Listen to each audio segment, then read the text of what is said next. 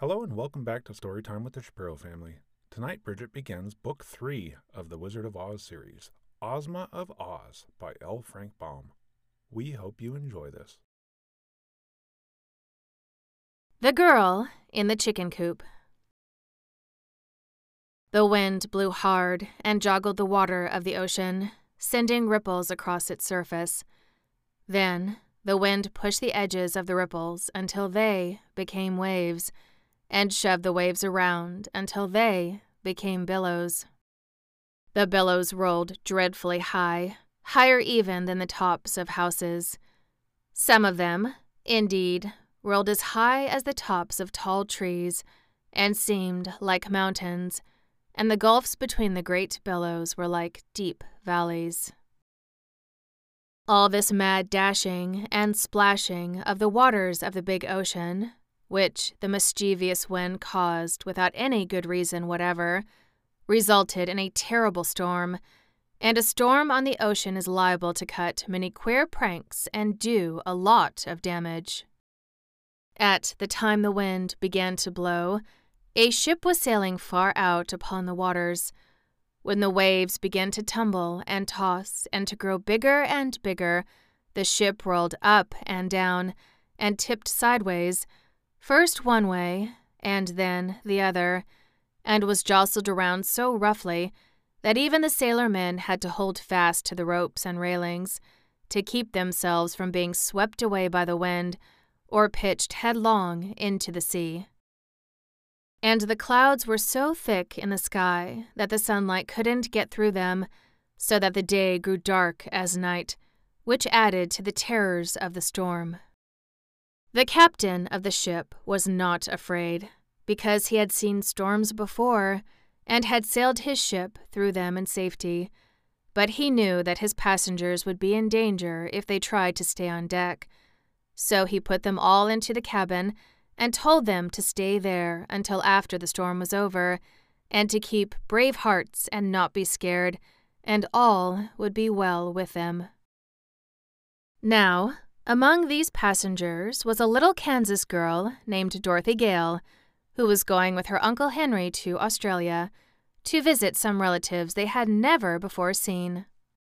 Uncle Henry, you must know, was not very well because he had been working so hard on his Kansas farm that his health had given way and left him weak and nervous.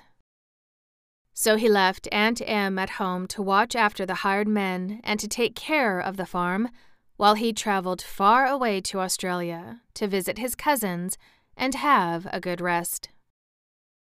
Dorothy was eager to go with him on this journey, and Uncle Henry thought she would be good company and help cheer him up so he decided to take her along. The little girl was quite an experienced traveler, for she had once been carried by a cyclone as far away from home as the marvelous land of Oz, and she had met with a good many adventures in that strange country before she managed to get back to Kansas again. So, she wasn't easily frightened, whatever happened, and when the wind began to howl and whistle, and the waves began to tumble and toss, our little girl didn't mind the uproar the least bit.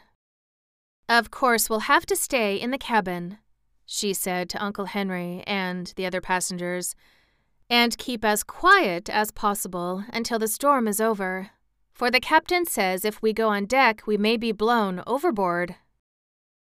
No one wanted to risk such an accident as that, you may be sure, so all the passengers stayed huddled up in the dark cabin, listening to the shrieking of the storm and the creaking of the masts and rigging, and trying to keep from bumping into one another when the ship tipped sideways. Dorothy had almost fallen asleep when she was aroused with a start to find that Uncle Henry was missing.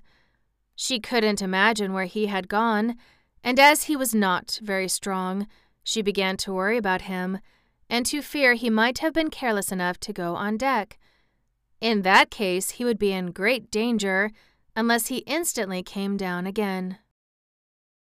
The fact was that Uncle Henry had gone to lie down in his little sleeping berth, but Dorothy did not know that. She only remembered that Aunt Em had cautioned her to take good care of her uncle, so at once she decided to go on deck and find him, in spite of the fact that the tempest was now worse than ever, and the ship was plunging in a really dreadful manner. Indeed, the little girl found it was as much as she could do to mount the stairs to the deck, and as soon as she got there, the wind struck her so fiercely that it almost tore away the skirts of her dress. Yet Dorothy felt a sort of joyous excitement in defying the storm, and while she held fast to the railing, she peered around through the gloom and thought she saw the dim form of a man clinging to a mast not far away from her. This might be her uncle, so she called as loudly as she could, Uncle Henry! Uncle Henry! But the wind screeched and howled so madly that she scarce heard her own voice, and the man certainly failed to hear her, for he did not move. Dorothy decided she must go to him, so she made a dash forward during a lull in the storm to where a big square chicken coop had been lashed to the deck with ropes.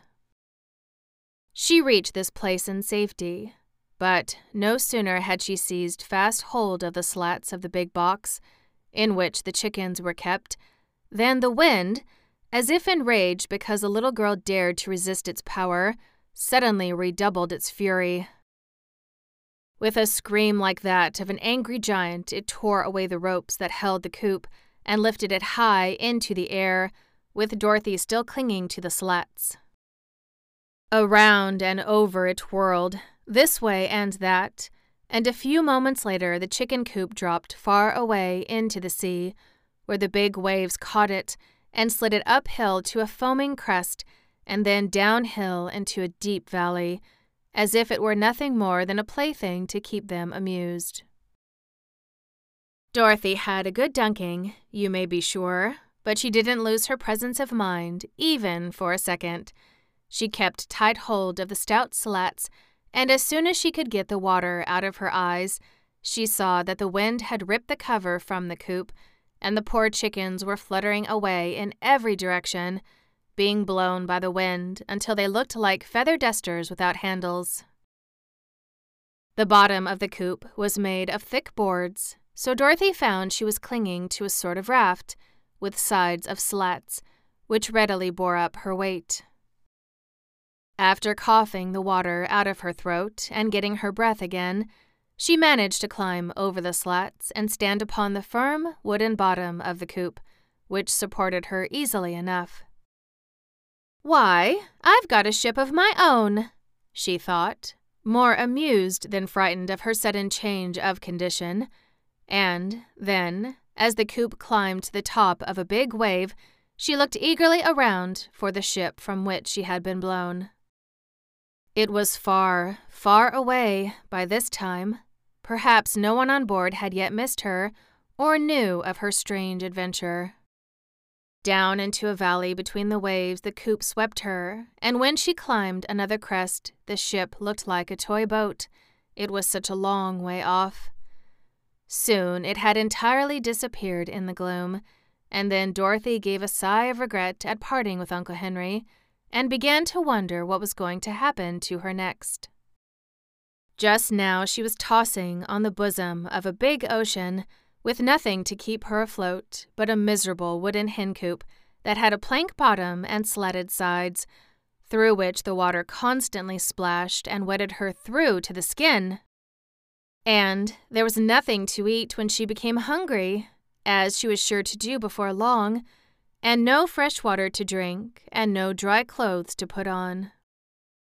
Well, I declare, she exclaimed with a laugh. You're in a pretty fix, Dorothy Gale, I can tell you, and I haven't the least idea how you're going to get out of it. As if to add to her troubles, the night was now creeping on, and the gray clouds overhead changed to inky blackness. But the wind, as if satisfied at last with its mischievous pranks, stopped blowing this ocean and hurried away to another part of the world to blow something else, so that the waves, not being joggled any more, began to quiet down and behave themselves. It was lucky for Dorothy, I think, that the storm subsided. Otherwise, brave though she was, I fear she might have perished. Many children, in her place, would have wept and given way to despair. But because Dorothy had encountered so many adventures and come safely through them, it did not occur to her at this time to be especially afraid. She was wet and uncomfortable, it is true, but after sighing that one sigh I told you of, she managed to recall some of her customary cheerfulness and decided to patiently await whatever her fate might be. By and by, the black clouds rolled away and showed a blue sky overhead, with a silver moon shining sweetly in the middle of it, and little stars winking merrily at Dorothy when she looked their way. The coop did not toss around any more, but rode the waves more gently, almost like a cradle rocking, so that the floor upon which Dorothy stood was no longer swept by water coming through the slats. Seeing this, and being quite exhausted by the excitement of the past few hours, the little girl decided that sleep would be the best thing to restore her strength and the easiest way in which she could pass the time. The floor was damp and she herself wringing wet, but fortunately, this was a warm climate and she did not feel at all cold. So she sat down in a corner of the coop, leaned back against the slats, nodded at the friendly stars before she closed her eyes, and was asleep in half a minute. The first chapter of Ozma of Oz certainly started out with a bang. So Dorothy is adrift at sea somewhere off the coast of Australia. I wonder where she'll end up. Find out next episode on The Yellow Hen. Thank you so much for listening. If you enjoy this podcast, please rate, review, tell your friends, subscribe, and good night.